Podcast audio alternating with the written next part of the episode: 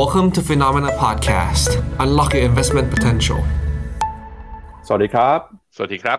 ต้อนรับคุณผู้ชมเข้าสู่รายการข่าวเช้า Morning Brief นะครับ สรุปข่าวสำคัญเพื่อให้คุณพลาดทุกโอกาสการลงทุนครับ วันพุธที่ 31 พฤษภาคมนะครับ วันทำการสุดท้ายของเดือนพฤษภาแล้วครับ มาเจอกับเรา2คนเหมือนเดิมครับ ผมปั๊บจุรติคันติพะโล และพี่แบงค์ชัยนนท์รักการจันนันท์ครับ สวัสดีครับพี่แบงค์ครับ สวัสดีครับครับครับ ครับ ก็มาติดตามกันนะครับ ข่าวสารที่น่าสนใจเรื่องเศรษฐกิจการลงทุนครับ สดๆร้อนๆเมื่อสักครู่นี้เลยนะครับคณะกรรมาการของรัฐสภาสหรัฐครับเพิ่งจะมีการโหวตผ่านร่างกฎหมาย เรื่องของการขยายเพดานหนี้ไปนะครับ ขั้นตอนสำคัญต่อไปก็คือ ร่างกฎหมายฉบับนี้ครับจะสูกส่งเข้าไปในสภาคองเกรส แล้วก็จะมีการโหวตกัน ตอนนี้เนี่ยก็เริ่มมีความเสี่ยงมีความไม่แน่นอน เพราะว่ามีสสในฝั่งของพรรคริพับลิกันบางคนนะครับออกมาบอกว่าอาจจะไม่สามารถยอมรับนะครับเรื่องของการผลักดันกฎหมายฉบับนี้ได้ แต่ผู้นำนะครับทั้งฝั่งของคุณเควินแมคคาที่ประธานสภาผู้แทนราษฎร และคุณโจไบเดนออกมาย้ำนะฮะบอกว่าอยากให้สมาชิกนะครับช่วยกันโหวตสนับสนุนร่างกฎหมายนี้หน่อยนะครับเพราะฉะนั้นเนี่ยเเรื่องนี้จะเป็นเรื่องสำคัญ แล้วก็ส่งผลต่อเรื่องของการลงทุนนะครับโดยหลายคนมั่นใจว่าสุดท้ายแล้ว กฎหมายฉบับนี้จะสามารถผ่านไปได้นะครับก่อนกำหนดเส้นตายช่วงวันที่ 5 มิถุนายน โดยทางฝั่งของนักวิเคราะห์เนี่ยก็เริ่มออกมา มีการออกมาแสดงความคิดเห็นนะครับอย่างล่าสุดโกลแมนแซกซ์เองก็บอกว่า มั่นใจนะครับว่ากฎหมายนี้ก็น่าจะผ่านไปได้ ไม่น่ามีปัญหาอะไรครับ นอกจากนี้นะครับวันนี้จะพาคุณผู้ชมไปดูกันกับประเด็นที่เข้ามากดดันบรรยากาศการลงทุนอีกหนึ่งเรื่อง ก็คือความขัดแย้งระหว่างสหรัฐกับจีนนะครับตอนนี้จีนกับสหรัฐยังคงมีความตึงเครียดกันอยู่ แต่ก็ตามเนี่ยเมื่อวานนี้นะครับเราเห็นข่าวคนที่เป็นเจ้าของเป็นหนึ่งในบุคคลที่ร่ำรวยที่สุดในโลกนะครับก็คือคุณอีลอนมัสเดินทางไปเยือนจีนอย่างเป็นทางการครับแล้วก็มีกำหนดการจะพบปะผู้นำระดับสูงของจีนด้วยนะครับ เขาจะคุยกันเรื่องอะไร มีความสำคัญต่อหุ้นเทสลาแค่ไหน เดี๋ยวนี้เรามาวิเคราะห์กันแต่หุ้นอีกหนึ่งตัวนะครับที่มีความร้อนแรงมากๆในช่วงสัปดาห์ที่ผ่านมาก็คือหุ้นของ n v i d i a ครับพี่แบงค์เมื่อวานนี้เนี่ยในที่สุดนะครับหลังจากที่เรารุ้นกัน n v i d i a สามารถปรับตัวขึ้นไปจนมีมูลค่าทะลุ 1 ล้านล้านดอลลาร์ได้เป็นที่เรียบร้อยแล้ว แต่ก็ตามสุดท้ายแล้วนะครับราคาหุ้นของ n v i d i a เนี่ยไม่สามารถยืนได้นะครับทำให้ปิดตลาดลงมาเนี่ยราคาก็ ไม่ถึง 1 ล้านล้านนะครับ แต่ก็ถือว่าเป็นการขึ้นไปแตะนะครับ โดยขึ้นไปบวกมากที่สุดถึงประมาณ 5%เลยฮะ ก่อนที่จะลดช่วงบวก บวกมาได้ประมาณ 3%นะครับ ที่ปิดตลาดไปเมื่อวานนี้เราก็จะพาคุณผู้ชมไปดูกันนะครับ กับแนวคิดด้านการลงทุนของนักทุนระดับตำนานอย่างวิลเลียมโอนีลนะครับ ซึ่งเป็นนักลงทุนสายไฮบริดนะครับ เจ้าของทฤษฎี CAN SLIM เนี่ยนะครับ เมื่อวานนี้ก็ได้จากไปเสียชีวิตไปนะครับ เดี๋ยวเราจะมาสรุปกันหน่อยว่าใน การลงทุนของเขานะครับเขาได้มีการคิดค้นหรือว่ามีคำแนะนำเรื่องการลงทุนที่น่าสนใจยังไงบ้าง ก่อนที่ไปดูกับเรื่องของเศรษฐกิจไทยนะครับเมื่อวานนี้มีการเปิดเผยตัวเลขการส่งออกหดตัวมากกว่าที่คาดไว้แล้วเดี๋ยววันนี้มาลุ้นกันกับการประชุมกนง.ด้วยครับเรามาเริ่มต้นกันนะครับกับความเคลื่อนไหวของตลาดหุ้นสหรัฐในค่ำคืนที่ผ่านมาก่อนนะครับ หลังจากหยุดยาวไปนะครับในช่วงเทศกาล Memorial Day ฮะเมื่อวานนี้ตลาดหุ้นสหรัฐก็กลับมาเปิดซื้อขายแล้วนะครับ โดยดัชนีดาวโจนส์ติดลบไป 0.15%มาอยู่ที่ระดับ 33,042 จุด S&P 500 ครับ เคลื่อนไหวอยู่ในกรอบแคบๆนะครับ ปิดไปที่ระดับ 4,200 จุด ส่วนอัชนี NASDAQ ครับ เมื่อวานนี้บวกขึ้นมานะครับ 0.32%มาอยู่ที่ 13,017 จุดครับ แรงหนุนสำคัญของหุ้นในกลุ่มเทคโนโลยีเมื่อวานนี้เนี่ยก็มาจากกระแสนะครับ การตื่นตัว การเข้ามาซื้อขายอย่างคึกคักของหุ้น AI แล้วก็ตอนนี้นะครับตลาดจับตากันใน2อสเรื่องนะครับ เรื่องที่ 1 ก็คือ เรื่องของ การเจรจาการผลักดันกฎหมาย แก้ไขปัญหาเพดานหนี้นะครับก่อนเส้นตาย แล้วก็เรื่องที่2ครับคือการประชุมของธนาคารกลางสหรัฐวันที่ 14 มิถุนายนนี้ ตอนนี้ตลาดดูเหมือนจะให้น้ำหนักนะครับมีความน่าจะเป็นที่เฟดจะขึ้นดอกเบี้ยในการประชุมครั้งถัดไปมากขึ้น แล้วก็รวมไปถึงนะครับการจับตาเรื่องของความตึงเครียดระหว่างสหรัฐกับจีนด้วยนะครับอันนี้ก็เป็นภาพความเคลื่อนไหวที่เกิดขึ้นในค่ำคืนที่ผ่านมาครับพาคุณผู้ชมไปดูต่อนะครับ กับแผนที่การซื้อขายของตลาดหุ้นสหรัฐเมื่อคืนนี้ว่า หุ้นตัวไหนหุ้นกลุ่มไหนนะครับที่เข้ามาช่วยดันตลาดบ้าง ถ้าดูจากภาพในหน้าจอเนี่ยเราก็จะเห็นนะครับว่าเมื่อคืนนี้ หุ้นในกลุ่มที่ปรับตัวโดดเด่นมีอยู่สองกลุ่มด้วยกันก็คือกลุ่มอิเล็กทรอนิกส์กับกลุ่มสินค้าอย่าง consumer durables นะครับ NVIDIA บวกขึ้นมา 3%นะครับ แล้วก็มี Qualcomm นะครับที่ปรับตัวบวกขึ้นมาได้ หุ้นในกลุ่ม chipset semiconductor เนี่ยปรับตัวสดใสนะครับ Intel เมื่อวานนี้บวกขึ้นมา 3.4% Qualcomm บวกขึ้นมา 5 Apple บวกขึ้นมา 1%ครับ ส่วน Tesla เมื่อวานนี้บวกขึ้นมา 4%นะครับ รับข่าวอีลอนมัสไปเยือนจีนนะครับ แล้วก็มีหุ้นของ Netflix บวกขึ้นมา 3.7%นะครับ เมื่อวานนี้หุ้นกลุ่มเทคสดใสที่เดียว แต่แล้วก็ตามให้ระมัดระวังหุ้นในกลุ่มน้ำมันนะครับ เมื่อคืนนี้ราคาน้ำมันลง หุ้นพลังงานอย่าง Exxon Mobil แล้วก็เชฟรอนก็ปรับตัวลงมาครับอืมก็จะเห็นว่าเนี่ยจะฮีทแมปค่อนข้างชัดเจนนะว่า S&P 500 เนี่ยปิดบวกได้ แต่ถ้าดูจากพื้นที่จะเป็นฮีทแมปจริงๆเนี่ยตัวเขียวเนี่ยเขียวไม่เยอะ พื้นที่เนี่ยกระจัดกระจายคือเป็นตัวแดงที่ลบมากกว่า นั่นจึงเป็นสาเหตุที่ทำให้เราเห็นดาวโจนส์นั้นปิดลบ ในขณะที่ S&P นั้นปิดอยู่ในกรอบแคบๆเลย คือบวกเพียงแค่ 0.09 ส่วน NASDAQ เนี่ยยังขยับต่อเนื่องไปนะฮะผมพาไปดู 11 sector ของอเมริกา จะเห็นว่า 11 sector เมื่อวานนี้ลบไป 7 sector โดย sector ที่ลบแรงที่สุดก็คือ Energy Sector นะ เมื่อวานนี้ลบลงมา 1%ลงมาใกล้จะทดสอบ low เดิมที่ทำไว้เมื่อตอนกลางเดือนพฤษภา อีก sector หนึ่งที่ปรับตัวลงแรงคือ Consumer Staple นะครับ ลบไป 1.14%นะฮะ ไปดูที่ตัวหุ้น Big Tech เมื่อกี้ปั๊บพาไปดูทีละตัวก็จะเห็นว่าตัวที่บวกแรงมันมีตัวที่ลบเหมือนกันนะ AMD เนี่ยไม่ไปตาม NVIDIA แล้ว ทั้งๆที่เป็นคู่แข่งกันนะ แล้วก็มีตัว Broadcom ลบอยู่ 1.16 Microsoft กับ Google เมื่อวานนี้ก็ลบ เพราะฉะนั้นก็เริ่มเป็นการบวกที่เริ่มกระจายแล้ว ไม่ได้บวกกันทั้งหุ้นเทคทั้งหมดในภาพรวมนะครับ ไปดูตัว Wix Index นะครับ ตอนนี้อยู่ที่ 17.47 ก็ยังต่ำกว่าา20 จุด เป็นวันทำการที่ 3 ติดต่อกัน ก็แปลว่าตลาดยัง risk on อยู่ ดอลลาร์อินเด็กซ์เมื่อวานนี้ขยับขึ้นไปจุดสูงสุดของเมื่อวานนี้อยู่ที่ 104.5 เช้านี้อยู่ที่ประมาณ 104 กลับมาอ่อนค่าเล็กน้อย ในขณะที่บอลยูสองปีนะครับอยู่ที่ 4.45 มีแรงซื้อกลับเข้ามาที่พันธบัตรสหรัฐทั้งตัวสั้นแล้วก็ตัวยาวเลย บอลยู10 ปี จากระดับสูงสุดคือ 3.8 ตอนนี้อยู่ที่ 3.68 นะครับ มาดูต่อนะครับที่ตลาดหุ้นของยุโรปกันบ้างครับ เมื่อวานนี้นะครับตลาดหุ้นยุโรปเองก็ซื้อขายกันอย่างระมัดระวังนะครับ โดยดัชนีสำคัญอย่างดัคเยอรมนีครับติดลบไป 0.2%มาอยู่ที่ระดับ 15,900 จุดนะครับ FTSE 100 อังกฤษปรับตัวลงไป 1.3%นะครับ CAC 40 ติดลบไป 1.2% Euro Stoxx 50 ครับ ติดลบไป 0.6% ส่วนดัชนี Euro Stoxx 600 นะครับ ก็ปรับตัวลงมาด้วยเช่นกันนะครับ เมื่อวานนี้ Euro Stoxx 600 ติดลบไปเกือบ 1%ครับ หุ้นในกลุ่มที่เข้ามากดดันตลาดหุ้นยุโรปนะครับก็มีหุ้นในกลุ่มอาหาร แล้วก็กลุ่มเครื่องดื่มนะครับ ที่ติดลบไปประมาณกว่า 2.7%ขณะที่ตอนนี้นะครับหุ้นในกลุ่มปลอดภัยอย่างกลุ่ม utilities ครับ ก็ถูกกลับมาสนใจมากขึ้น เมื่อวานนี้บวกขึ้นมาได้นะครับ 0.8%ตลาดก็กังวลใน 2 เรื่องนะครับ ในฝั่งตลาดหุ้นยุโรปก็คือเรื่องของความเสี่ยงความไม่แน่นอน ในการโหวตแก้ไขปัญหาเพดานหนี้สาธารณะของสหรัฐ ประกอบกับราคาน้ำมันนะครับก็เข้ามากดดันหุ้นในกลุ่มพลังงานเมื่อวานนี้ด้วยครับครับผมยูโรซ็อกหกร้อยเนี่ยลงมาต่ำกว่าเส้นค่าเฉลี่ยหนึ่งร้อยวันอีกครั้งหนึ่งนะครับในขณะที่ยูโรซ็อกห้าสิบลงมาต่ำกว่าเส้นค่าเฉลี่ยห้าสิบวันอีกครั้งหนึ่งเพราะฉะนั้นการปรับฐานดูแล้วเริ่มมีความเสี่ยงมากขึ้นเรื่อยๆ หลังจากที่อย่างเนี้ย Euro Stoxx ห้าสิบนะ ขึ้นไปทดสอบ high วันที่ปลายเดือนเมษาทีหนึ่ง แล้วก็มาวันที่สิบเก้าเมษาอาพฤษภาเนี่ยทีหนึ่งไม่ผ่าน พอไม่ผ่าน pattern มันเลยคล้ายๆ กับเป็น double top ก็คือชนจุดสูงสุด 2 ที แล้วไม่ทำ higher high ในขณะที่ MACD กับ RSI ก็กำลังส่งก็ไม่มีด้วยเป็น bearish divergence เกิดขึ้น ระหว่างการปรับฐานในตลาดหุ้นยุโรปหลังจากนี้ไปนะครับ ตัวยุตัวที่น่าสนใจคือนี่อีกตัวหนึ่งฟุตซี่ร้อยของอังกฤษฟุตซี่ร้อยของอังกฤษเมื่อวานนี้ปรับตัวลงมาประมาณ 1.1% ถามว่ามันน่าสนใจตรงไหนคือลงมาแล้วชนเส้นค่าเฉลี่ย 200 วันพอดี จะเห็นว่าแป๊บเดียวนะอ่าอังกฤษจากที่บอกว่าแข็งแข็งเศรษฐกิจดูอ่อนแอ แต่ตลาดวิ่งไปได้ตลอดอย่างต่อเนื่องเลย แต่จริง ๆ แล้วหลังจากสงการเป็นต้นมาเนี่ยหุ้นอังกฤษเนี่ยอยู่ในขาลงมาอย่างตลอดเลย เพราะฉะนั้น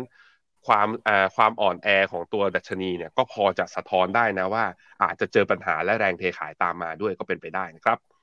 มาดูต่อนะครับกับความเคลื่อนไหวของตลาดหุ้นเอเชียบ้างครับหุ้นเอเชียเช้านี้นะครับบรรยากาศการซื้อขายนะครับเราก็จะเห็นว่าดัชนีนิกเกอิ 225 ของญี่ปุ่น ปรับตัวลงไป 0.8%นะครับออสเตรเลียนิวซีแลนด์เนี่ยก็ซื้อขายกันอย่างระมัดระวังนะครับในทิศทางผสมผสานทั้งในแดนบวกแล้วก็แดนลบ ตลาดหุ้นจีนครับเช้านี้เดี๋ยวจับตาตัวเลข PMI ของจีนนะครับจะประกาศช่วง 9 โมงครับจะเป็นตัวชี้วัดเหมือนกันว่าแนวโน้มเศรษฐกิจจีนจะสามารถปรับตัวฟื้นขึ้นมาได้หรือไม่ แต่ตอนนี้นะครับบรรยากาศการลงทุนตลาดหุ้นจีนเนี่ยดูไม่ค่อยสดใสเท่าไหร่นะครับทั้งในฝั่งของเมลแลนด์แล้วก็ฝั่งของเอชแชร์เนี่ยถูกกดดันอย่างต่อเนื่อง เมื่อวานนี้หลังจากที่ตลาดหุ้นของฮ่องกงนะครับดัชนีหังเสงติดลบไป 4 วันทำการก่อนหน้า เมื่อวานนี้เพิ่งจะกลับมาบวกได้เป็นวันแรกนะครับบวกขึ้นมา 0.24%ดัชนีตลาดหุ้นไต้หวันนะครับซื้อขายกันเปิดมาอยู่ในกรอบแคบๆนะครับหุ้นไทยเซ็ตอินดี x เมื่อวานนี้ติดลบไป 6 จุดครับมาอยู่ที่ระดับ 1,534 จุดนะครับก็เป็นการลุ้นกันแสดงความกังวลด้วยนะครับเรื่องของการเมืองในประเทศ แล้วก็มีหุ้นในหนึ่งดัชนีที่อยากให้จับตากันก็คือคอสปีของเกาหลีใต้ครับเช้านี้เปิดมาบวกขึ้นมา 0.3%นะครับมาอยู่ที่ระดับ 2,593 จุดนะเดี๋ยวไปดูชาร์ตกันนะครับว่าเกาหลีใต้ทำไมถึงน่าสนใจในเช้าวันนี้ ส่วนอินเดียนะครับเมื่อวานนี้บวกขึ้นมา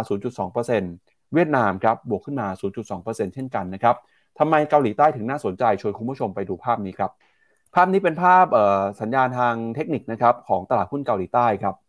ดัชนีคอสปีเนี่ยถ้าดูจากจุดต่ำสุดนะครับในช่วงปีที่แล้วครับในช่วงของเดือนกันยายนนะครับตอนนั้นอยู่ที่ระดับประมาณ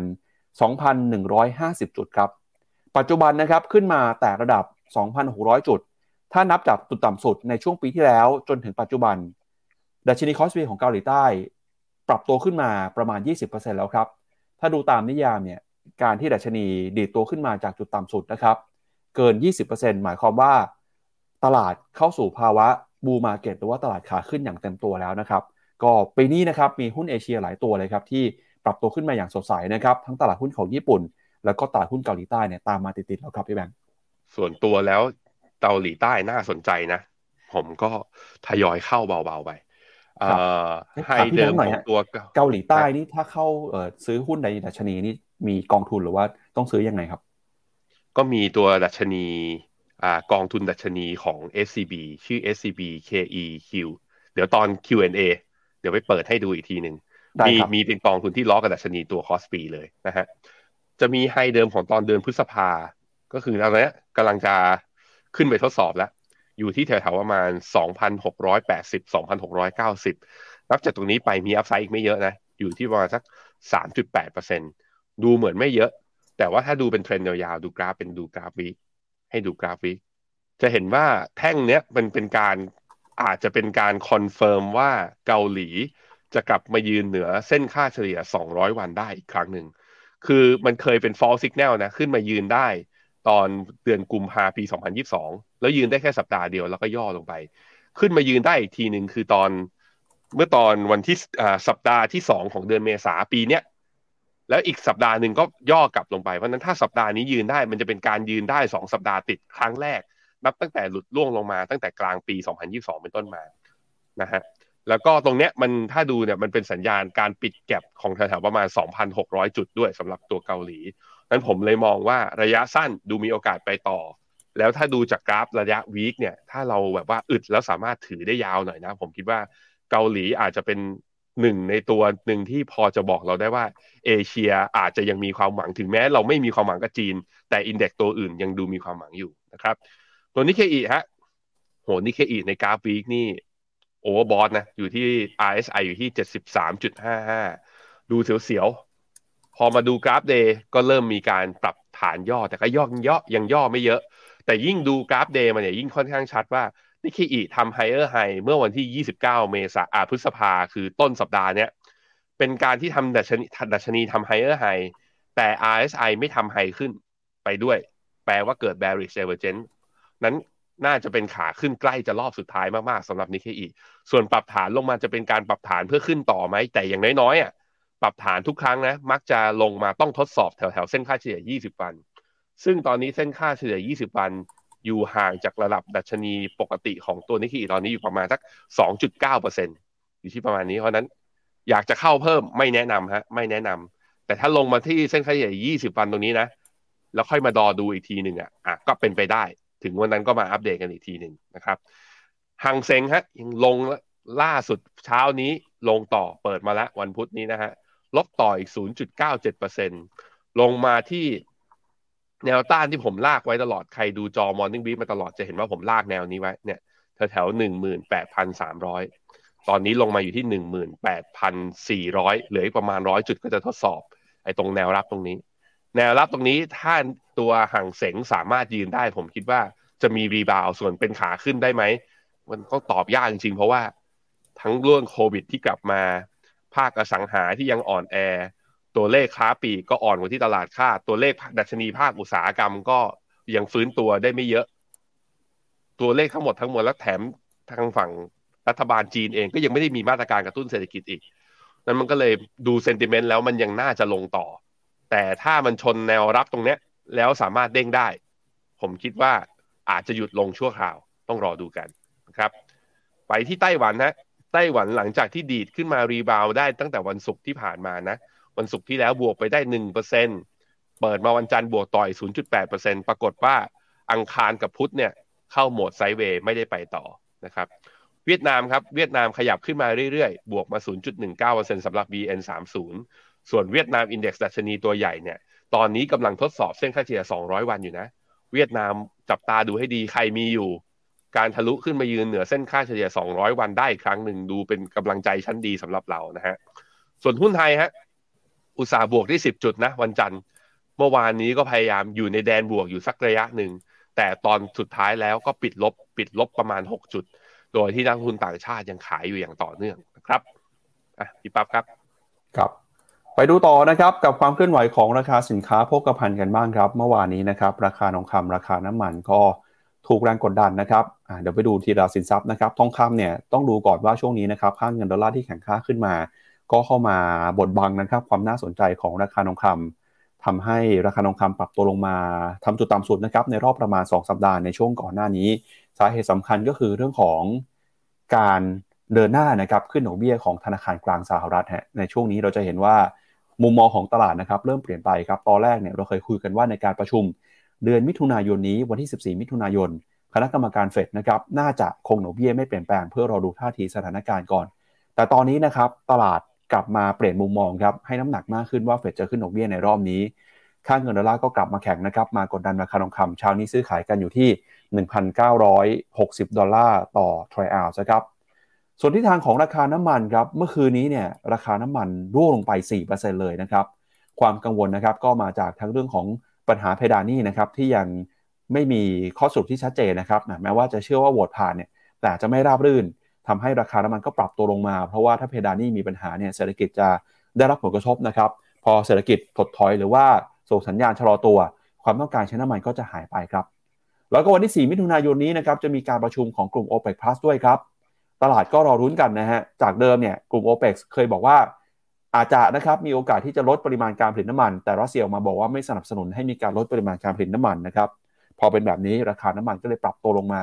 ก็ทำให้ราคาน้ำมันช่วงนี้ผันผวนนะครับ ราคาน้ำมันดิบ WTI ซื้อขายอยู่ที่ 69 ดอลลาร์ ส่วน Brent นะครับ 73 ดอลลาร์ ราคาปรับตัวลงมาอย่างต่อเนื่องก่อนการประชุมโอเปกนะครับ ยังไงจับตาให้ดีครับ อืมครับผม จริง ๆ แล้วเรื่องของราคาน้ำมันอะพาไปดูกราฟราคาน้ำมันก่อนนะ ผมว่ามันเกิดความขัดแย้งเล็ก ๆ ข้างใน o p e ป plus ก็คือ พี่ใหญ่อย่างซาอุกับคนอื่นน่ะ อยากจะลดกำลังการผลิตเพื่อคงราคาน้ำมันไว้ตรงนี้ ซึ่งเวลาสมมติว่าโอเปกจะ ตกลงว่าจะลดกำลังการผลิตมันแปลว่าสมาชิกทุกคนต้องลดด้วยในสัดส่วนที่ถ้าอ่าทุกฝ่ายตกลงกันได้ แต่มันมีอยู่คนหนึ่งที่ไม่อยากลดใครพี่ปั๊บรู้ไหมครับรัสเซียรัสเซียครับ ใช่รัสเซียเขายังทำสงครามอยู่ไงกับยูเครนก็เราก็เห็นแล้วใช่ไหมก็มีเอาโดรนบินไปที่กรุงเคียฟเมื่อตอนต้นสัปดาห์ที่ผ่านมาด้วย นั้นเขายังต้องใช้ตัว budget หรือว่าต้องใช้เงินมหาศาลในการทำสงครามครั้งนี้ จึงจำรายได้หลักของเขาก็แทบจะไม่มีอย่างอื่นแล้ว จึงจำเป็นที่จะต้องสูบน้ำมันมาเยอะ เพราะนั้นก็ผมคิดว่าอันนี้เป็นการต่อรองก่อนการประชุมกันอยู่ว่า ส่งสัญญาณว่า แล้วเหมือนตลาดจะเอียงไปทางเนี้ย ผมว่าน้ำหนักส่วนหนึ่งที่ราคาน้ำมันลงคือ เหมือนตลาดจะไปทราบข่าวมาว่า รัสเซียจะนั่งยันนอนยันนืนยืนยันทำทุกอย่างเพื่อยันว่าไม่อยากจะลดกำลังการผลิต พอแล้วแถมความเสี่ยงเศรษฐกิจที่มีการชะลอ มันเลยทำให้เทรดเดอร์เนี่ยนี่เมื่อวานนี้ ขาช็อตทำงาน เจ้าสายเจ้าเจ้าชายซาอุก็เลยแบบเอา้า ที่ไปขู่เอาไว้สสรุปคือขู่ไม่ได้ผลนะขู่ไม่ได้ผล ลงมาตอนนี้แต่มันอยู่ทีไออยู่ที่ต่ำกว่าเจ็ดสิบเนี่ย ต้องระวังอีกทีนึงแล้วเพราะว่าอ๋อเกิดเซลล์สิกแนลใน MACD ในกราฟรายวันด้วย ราะนั้นก็มาดูครับแถวๆโลเดิมของตัว WTI นะคือโซน 65 เหรียญ 66 เหรียญเนี่ย จะลงมาทดสอบตรงนี้หรือเปล่า จะลงมาหรือเปล่านะฮะส่วนราคาทองผมพาไปดูกราฟ 15 นาที ราคาทองเนี่ย ตอนช่วงประมาณตอนเช้า 9 โมง ตอนจบ Morning Brief นะ เมื่อวานนี้อยู่แถว1,945 แล้วก็ย่อลงไปครับ ตอนตอนเช้านะ ย่อลงมาจนถึงประมาณบ่ายโมง 1,932 หลังจากนั้นคือขึ้นอย่างเดียวเลย ตั้งแต่เวลาสักบ่ายโมง15จนถึงเนี่ยประมาณทุ่มหนึ่งราคาดีดยาว จาก1,930ดีดขึ้นมาที่1,960เก้าร้อยหกสิบเป็นการบวกในเซสชันที่ไม่ใช่เซไม่ใช่ไนท์เซสชันก็คือเป็นการบวกช่วงที่ตลาดเอเชียยังเทรดอยู่เป็นกลางวันบ้านเราเนี่ย ไม่ค่อยเห็นเท่าไหร่ แล้วบวกถึงประมาณ 30 เหรียญทีเดียวนะฮะการบวกขึ้นมารอบนี้มันก็เลยทำให้เส้นค่าเฉลี่ย100 วันที่ผมบอกไว้แล้วนะเฮ้ยตรงเนี้ย ถ้ารับอยู่นะจะมีแรงเด้งเนี่ย confirm แล้วก็เริ่มมีการเด้งกลับมา แต่มันเป็นการเด้งตอนที่เส้นค่าเฉลี่ย 20 วัน ตัดเส้นค่าเฉลี่ย 50 วันลงมาเพราะนั้น น่าจะเป็นการเด้งช่วงสั้น ในความเห็นของผมคือ น่าจะมีโอกาสที่จะดีดขึ้นไปอีกสักประมาณ 20ถึง30 เหรียญแถวแถวพันเก้าร้อยแปดสิบห้าถึงพันเก้าร้อยเก้าสิบก็คือชนเส้นค่าเฉลี่ย20วันกับ50วันอีกรอบหนึ่ง แล้วมาดูกันอีกทีหนึ่งนะฮะว่าดอลลาร์อ่อนค่าไหม เรื่องความเสี่ยงทั้งหมดที่มีณตอนนี้บรรยากาศถ้าสมมติว่าริกออนกลับมา ทองก็อาจจะขึ้นได้แค่นั้น เพื่อที่จะอยู่ในโหมดไซด์เวย์แต่ถ้ายังมีความเสี่ยงอะไรเพิ่มขึ้น ทองอาจจะดีดกลับและทะลุ 2,000 ก็ได้ แต่ตอนเนี้ยระยะสั้นๆ ก็คือขาลองได้เปรียบขึ้นมากขึ้นนะครับสำหรับทองคำครับ ครับก่อนที่ไปดูข่าวที่น่าสนใจกันนะครับ มีกิจกรรมดีๆ ที่น่าสนใจนะครับ มาประชาสัมพันธ์ให้คุณผู้ชมทราบกันครับ คุณผู้ชมที่เป็นที่ปรึกษาการเงินนะครับในวันที่ 12ถึง14 มิถุนายนนี้เนี่ยนะครับทาง b f i n Academy นะครับก็จะมีหลักสูตร Advanced Family Wealth Solution and Asset Planning นะครับสำหรับที่ปรึกษาการเงินในรุ่นที่ 2 ครับโดยจะเป็นหลักสูตรการจัดการสินทรัพย์ครอบครัวแล้วก็ธุรกิจครอบครัวนะครับที่ช่วยยกระดับการให้บริการลูกค้าในกลุ่มเจ้าของกิจการนะครับมาเจอกันกับดรเมธีจันทวิมลนะครับแล้วก็คุณประภาสอนแก้วกอบสิทธิ์นะครับ คุณผู้ชมที่สนใจเนี่ยสามารถเข้าไปลงทะเบียนนะครับดูข้อมูลได้ที่ QR code นะครับโดยถ้าหากว่าลงทะเบียนภายในวันที่ 5 มิถุนายนนี้นะครับก็จะได้รับส่วนลดพิเศษด้วยนะครับสามารถเข้าไปดูกันได้ครับครับ แล้วก็มาดูกันนะครับกับประเด็นสำคัญเรื่องแรกของเราในวันนี้ฮะก็คือเรื่องของการโหวตนะครับสนับสนุนผ่านร่างกฎหมาย แก้ไขปัญหาเพดานหนี้ของสหรัฐอเมริกานะครับล่าสุดนะครับในช่วงไม่กี่นาทีที่ผ่านมาเนี่ยเพิ่งจะมีข่าวออกมาจากสำนักข่าวต่างประเทศนะครับว่า คณะกรรมการของสภาผู้แทนราษฎรครับที่มีสมาชิกอยู่ 13 คนเนี่ยนะครับซึ่งเป็นขั้นแรกในการกันกรองกฎหมายนี้ ก่อนที่จะนำเข้าไปสู่ในการพิจารณาของสภาผู้แทนราษฎรใหญ่ต่อไปนะครับเพิ่งจะมีมตินะครับ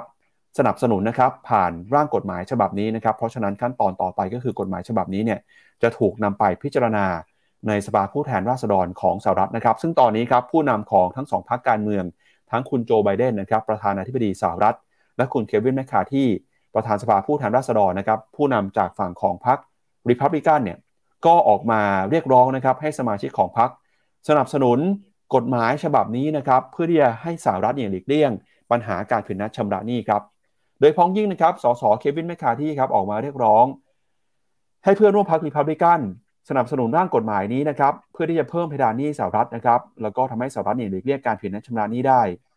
ก่อนหน้านี้นะครับ ก็มีความขัดแย้งเกิดขึ้นครับ มีสสของพรรครีพับลิกันบางคนออกมาพูดจาในเชิงที่บอกว่าไม่เห็นด้วย แล้วก็อาจจะไม่สนับสนุนนะครับ ในการผ่านร่างกฎหมายฉบับนี้ แต่ก็ตามเนี่ยนะครับคุณเควินแมคคาที่ก็พยายามจะเข้าไปเจรจาเข้าไปพูดคุยนะครับ เพื่อที่จะให้สสคนที่จะไม่รับรองเปลี่ยนใจนะครับ โดยตอนนี้นะครับสภาผู้แทนราษฎรเนี่ยก็อยู่ในขั้นตอนของการพิจารณา ผ่านไปแล้วนะครับ กับคณะกรรมการที่จะพิจารณาไปเมื่อสักครู่ที่ผ่านมา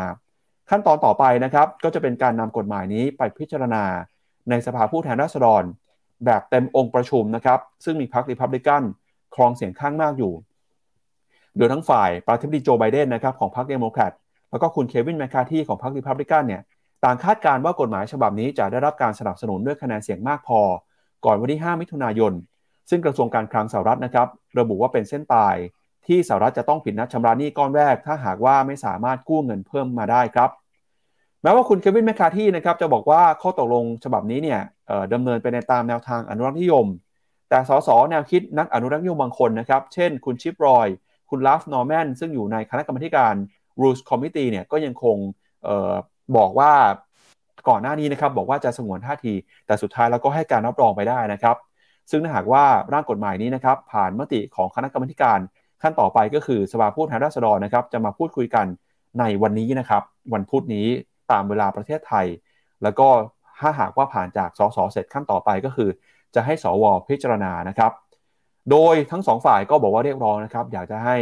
ทั้งสภาเนี่ยสภาบนสภาล่าง รีบเร่งในการพิจารณานะครับ เพื่อที่จะให้สหรัฐสามารถเดินหน้าต่อไปได้นะครับ โดยในการผลักดันกฎหมายครั้งนี้เนี่ยทั้งสองฝ่ายก็พยายามประนีประนอมนะครับ มีการตัดลดกฎหมาย หรือว่ามีการตัดลดงบประมาณในฝั่งที่เอื้อนะครับ เพื่อให้ทั้งสองฝ่ายเห็นพ้องต้องกัน ก็ถือว่า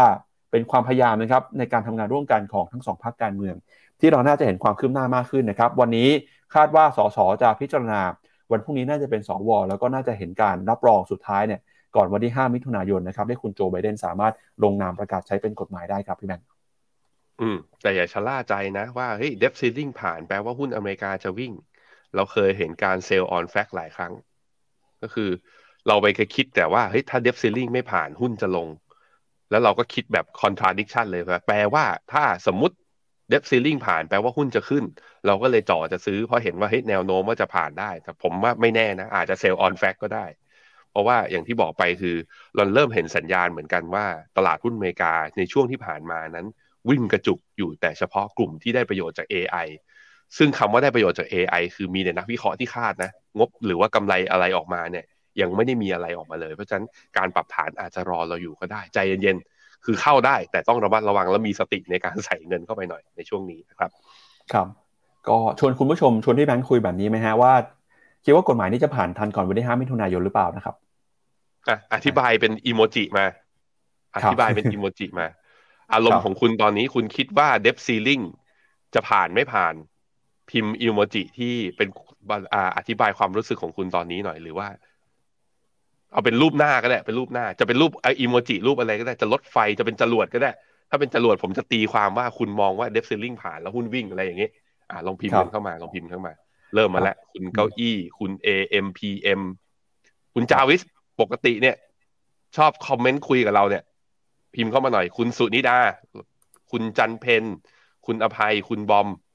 ไหนลองพิมพ์อีโมจิกันเข้ามาหน่อยเห็นยังไงกันบ้างนะครับ ครับ ก็คุณไลออนควีนเขาดื่มแก้ววายนี่คืออะไร พี่พี่ปั๊บเราแปลว่าอะไรดี ฉลองหแก้รือวเปล่าฮะวายสีม่วงฉลองฉลองผ่านแล้วอีกสองปีค่อยเจอกันอะไปครับ พี่ปั๊บครับ ก็ไปดูมุมมองของทาง Goldman Sachs หน่อยนะครับเขาก็ออกมาบอกว่ามั่นใจครับว่ากฎหมายฉบับนี้เนี่ย น่าจะผ่านเอ่อ การรับรองของสภาได้นะครับ แม้ว่าระหว่างทางเนี่ยอาจจะมีความไม่ราบรื่นบ้าง มีสสบางคนออกมาแสดงความไม่เห็นด้วยบ้าง แต่ทาง Goldman Sachs เองก็เชื่อมั่นนะครับ ว่าสุดท้ายแล้วสภาคองเกรสสหรัฐนะครับ ที่ประกอบไปด้วยวุฒิสภาแล้วก็สสนะครับ น่าจะลงมติเห็นชอบร่างกฎหมาย เพดานนี้ได้ภายในสัปดาห์นี้นะครับก็น่าจะเป็นข่าวดีนะครับ ซึ่งคุณผู้ชมที่ดูรายการเราเนี่ยที่พิมพ์พิมพ์เข้ามานี่ส่วนใหญ่ก็ดู จะเชื่อมั่นนะครับ ว่าน่าจะผ่านไปได้เหมือนกันนะ ผมก็คิดว่าผ่านไปได้ พี่แบงก์ก็เชื่อว่าน่าจะผ่านไปได้นะครับ ใช่ครับ แต่อย่างที่บอกไปนะ ผมเห็นว่าผ่านไปได้ก็จริง แต่ตลาดหุ้นอเมริกาอาจจะแบบไม่ได้มีอัพไซด์อยู่ข้างบนเยอะขนาดนั้นก็ต้องระมัดระวังด้วย แต่แน่นอนว่าหุ้นขึ้นก็ดีกว่าหุ้นลงนะ ขอให้มันเขียวเยอะๆหน่อย ไปเขียวที่จีนหน่อยสิ ตอนนี้จีนไม่เขียวเลยนะฮะ อะไปข่าวต่อไปกันครับพี่ปั๊บครับอะก็ไปดูที่จีนกันหน่อยนะครับ ช่วงนี้จีนยังคงมีความกังวลในหลาย ๆ เรื่องนะครับ ทั้งเรื่องของการเติบโตเศรษฐกิจในประเทศ แล้วก็ล่าสุดนะครับก็มีเรื่องของการเมืองระหว่างประเทศด้วยครับ ตอนนี้เนี่ยอีกหนึ่งเรื่องที่เข้ามาบดบังบรรยากาศการทุนนะครับ ก็คือความสัมพันธ์ระหว่างจีนกับสหรัฐ ที่ไม่ค่อยจะราบรื่นสักเท่าไหร่ครับ ล่าสุดเนี่ยนะครับสหรัฐมีการส่งหนังสือเชิญจีนนะครับ ไปประชุมรัฐมนตรีว่าการกระทรวงกลาโหมครับ โดยเป็นการประชุมความมั่นคงประจำปีที่สิงคโปร์นะครับในช่วงสัปดาห์นี้ แต่นั้นก็ตามเนี่ยทางการจีนออกมาปฏิเสธนะครับขอไม่เข้ามาร่วมประชุมในครั้งนี้ฮะซึ่งก็ทำให้ตลาดกังวลนะครับ มองว่าเรื่องนี้เนี่ยอาจจะเป็นสัญญาณความตึงเครียดรอบใหม่ของทั้งสองประเทศนะครับ โดยกระทรวงกลาโหมครับออกมาระบุในแถลงการนะครับ ระบุว่าพรรคคอมมิวนิสต์จีนเนี่ยได้มีการแจ้งต่อทางการสหรัฐ ว่าทางการจีนจะขอปฏิเสธคำเชิญของรัฐมนตรีออสตินที่จะหารือกับ รัฐมนตรีว่าการกระทรวงกลาโหมของจีนนะครับคุณหลี่ช่างฝูครับที่สิงคโปร์แล้วก็ทางกระทรวงเนี่ยก็เชื่อว่าการเปิดช่องทางในการสื่อสารนะครับ จะเอ่อนำพาไปสู่ความเข้าใจกันมากขึ้น แต่พอจีนประกาศแบบนี้ปิดประตูแบบนี้เนี่ยก็ทำให้กังวลนะครับว่าสถานการณ์ความสัมพันธ์เนี่ยจะนำไปสู่ความขัดแย้งเพิ่มเติมหรือเปล่า เมื่อสัปดาห์ก่อนนะครับโฆษกสภาความมั่นคงแห่งชาติของทำเนียบขาว คุณจอห์นเคอร์บี้ออกมาบอกนะครับว่า มีการหารือกันเรื่องของการเดินหน้าการประชุมนะครับรัฐมนตรีว่าการกระทรวงกลาโหมของทั้งสองประเทศ แต่อย่างไรก็ตามเนี่ยนะครับ ความเป็นไปได้ในการหารือนะครับ ก็คาดว่าจะเกิดขึ้นในวันศุกร์มีความพยายามอย่างหนักเลยนะครับ ที่จะเชิญจีนเข้ามาพูดคุย แต่สุดท้ายแล้วเนี่ยจีนก็ออกมาปฏิเสธนะครับ ก็ทำให้หลายคนผิดหวังไปตามๆกัน นักวิเคราะห์นะครับ ด้านความมั่นคงในสิงคโปร์คุณเอียนสตอเร่เนี่ยก็ออกมาบอกว่า การที่ทางการจีนปฏิเสธไม่ยอมพูดคุยเนี่ยถือว่าเป็นสัญญาณที่ไม่ค่อยดีเท่าไหร่ และโดยเฉพาะยิ่งนะครับในช่วงเวลาที่ความสัมพันธ์ระหว่างจีนกับสหรัฐตกต่ำย่ำแย่แบบนี้เนี่ยก็จะยิ่งสร้างความกังวล สร้างความไม่มั่นคง ให้กับภูมิภาคนี้มากขึ้นนะครับ จีนไม่ได้บอกครับว่าเพราะอะไรถึงไม่อยากมาประชุมด้วยนะครับ แต่นักวิเคราะห์ก็บอกว่าจีนเนี่ยอาจจะมีความไม่สบายใจนะครับในกรณีที่สหรัฐได้มีการขึ้นบัญชีนะครับในพลอของจีนที่ถูกเชิญมาในครั้งนี้ทำให้จีนเลยปฏิเสธ ไม่มาร่วมพูดคุยในครั้งนี้ครับพี่แบงค์ อืมครับผมจริง ๆ แล้วการประชุม G7 ที่ผ่านมานะเราก็เห็นสัญญาณค่อนข้างชัดเจนว่า คือฝั่งชาติตะวันตกเนี่ย คุยกันว่าจีนอาจจะเป็นเทรดในระยะยาว มันก็เลยทำให้จีนอาจจะออกลูกไม่พอใจอย่างงอแงนิดหน่อยว่าเฮ้ยทำไมฉันเป็นผู้ฝ่ายถูกกระทำจากบรรดานานาชาติแบบนั้น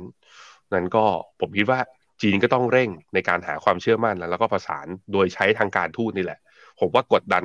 คือแซงชั่นกันไปแซงชั่นกันมา ไม่มีประโยชน์ คืออย่างรอบนี้เนี่ยความตึงเครียดมันกลับมาอีกรอบหนึ่งผมคิดว่าจุดชนวนเล็ก ๆ เลยเนี่ยที่เห็นก็คือการที่จีนไปแบนตัวไมครอนเทคโนโลยีก็คือเป็นบริษัทผู้ผลิตชิปเซตนะของทางฝั่งทางการอเมริกา ถึงแม้ว่าไมครอนเนี่ยจะค้าขายคือมีสัดส่วนรายได้ที่ส่งไปกับจีนเนี่ยไม่เยอะ แต่มันก็ทำให้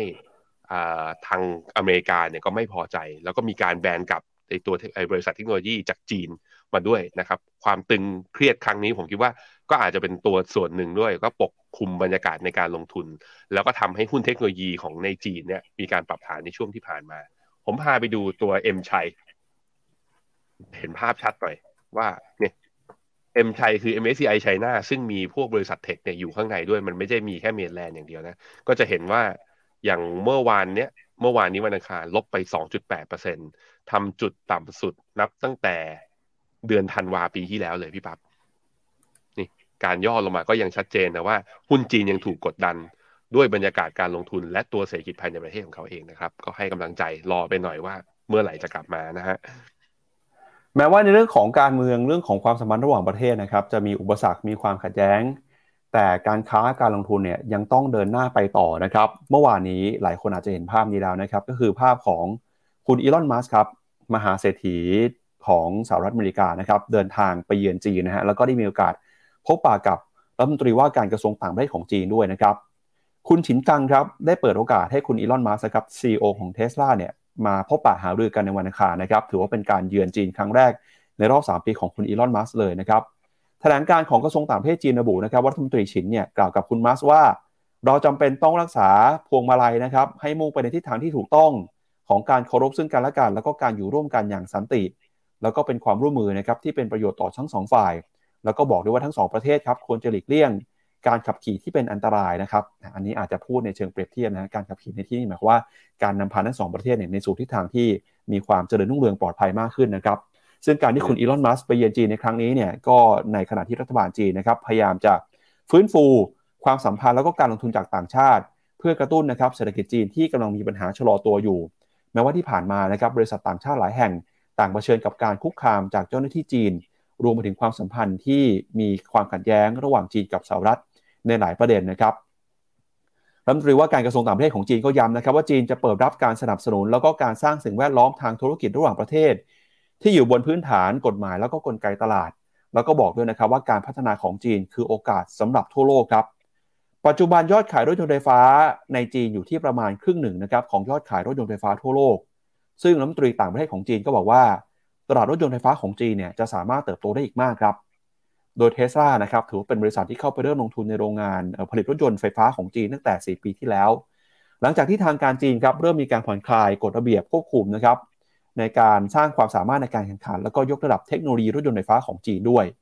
แถลงการของจีนก็ระบุนะครับว่าคุณอีลอนมัสก์เห็นด้วยเทสลาต้องการขยายธุรกิจในจีน แล้วก็ยังต่อต้านแนวคิดนะครับการกระจายตลาดรถยนต์ไฟฟ้าทั่วโลก ให้เป็นหลายตลาด โดยที่ไม่มีสินค้าคุณภาพเพียงพอนะครับสำหรับ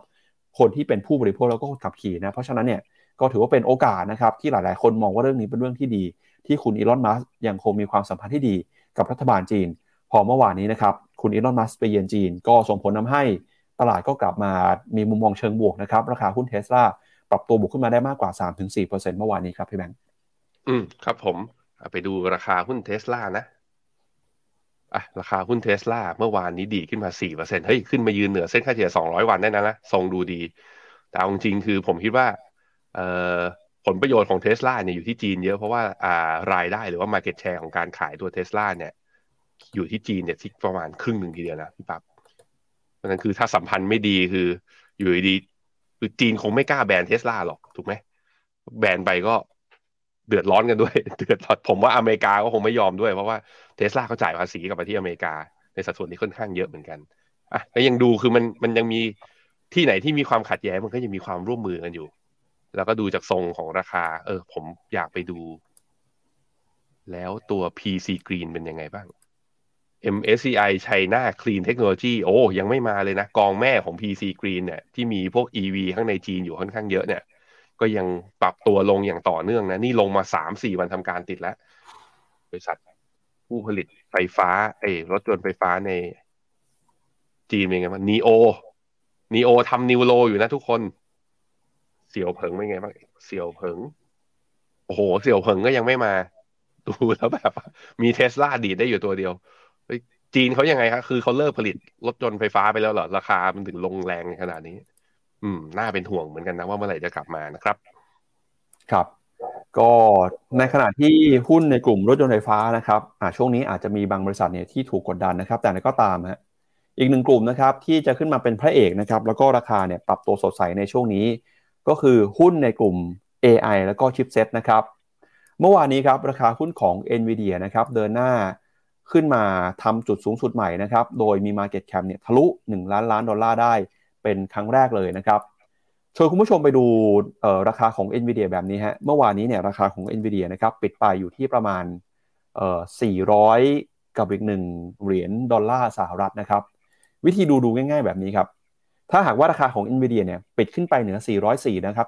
404.86 ดอลลาร์ ก็แปลว่า Market Cap นะครับจะทะลุ 1 ล้านล้านเหรียญครับ เมื่อวานนี้บางช่วงบางตอนนะครับ NVIDIA เนี่ยราคาบวกขึ้นมาได้ประมาณ 5%ครับพี่แบงค์ ทำให้กลายมาเป็นบริษัทล่าสุดนะครับที่มีมูลค่าตลาดหรือว่า Market Cap ทะลุ1ล้านล้านดอลลาร์ได้เป็นที่เรียบร้อยแล้วนะครับสาเหตุสำคัญที่ราคาหุ้นของ NVIDIA ปรับตัวขึ้นมาอย่างร้อนแรงนะครับก็เกิดมาจากการออกมาเปิดเผยของผู้บริหารนะครับช่วงที่มีการประกาศผลประกอบการครับ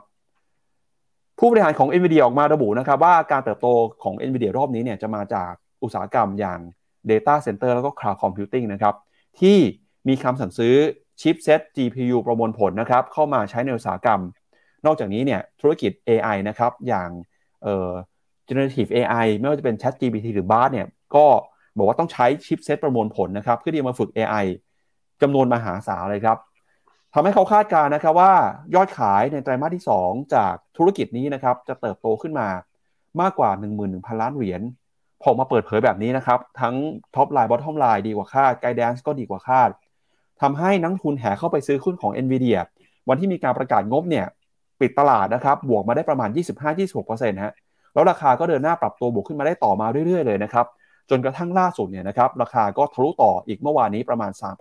3%ตอนแรกที่คุยกับพี่แบงค์นะครับยังชวนพี่แบงค์ชวนคุณผู้ชมคุยอยู่เลยว่าเอ๊ะ NVIDIA เนี่ยจะขึ้นมา1ล้านล้านได้เร็วขนาดนั้นเลยหรือเปล่า จะเร็วแค่ไหนนะครับ ปรากฏว่า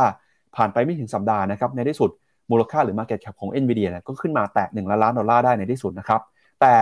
ถ้าดูราคาปิดวันนี้อาจจะยังไม่ถึงเพราะว่าเขาลดช่วงบวกลงมา แต่ก็ห่างกันนิดเดียวครับ ราคา 404 ดอลลาร์นะครับกับราคาปิดคืนนี้ประมาณ 401 ดอลลาร์เนี่ยถ้าเกิดว่าคืนนี้บวกขึ้นมาแล้วยืนแข็งๆได้นะครับ1ล้านล้านยังไงก็เห็นแน่ๆครับ อืมครับผม แต่ระวังนะ เพราะว่า RSI อยู่ที่ 85 แล้วการดีดขึ้นมาแบบนี้เนี่ยก็คือ มันมีความแห่ซื้ออะ แต่ว่าโอ้โหที่ผมดูเป็น volume at price ก็เนื่องจากราคามันทำ new high อยู่นะ เพราะฉะนั้นตอนนี้ก็คือมันไร้แนวต้านข้างบนมันจะไปต่อก็ไปได้ เหมือนกัน แต่มีคนออกมาเตือนพี่ปักคนคนนั้นก็คือคุณป้าเคที่ผู้ซึ่ง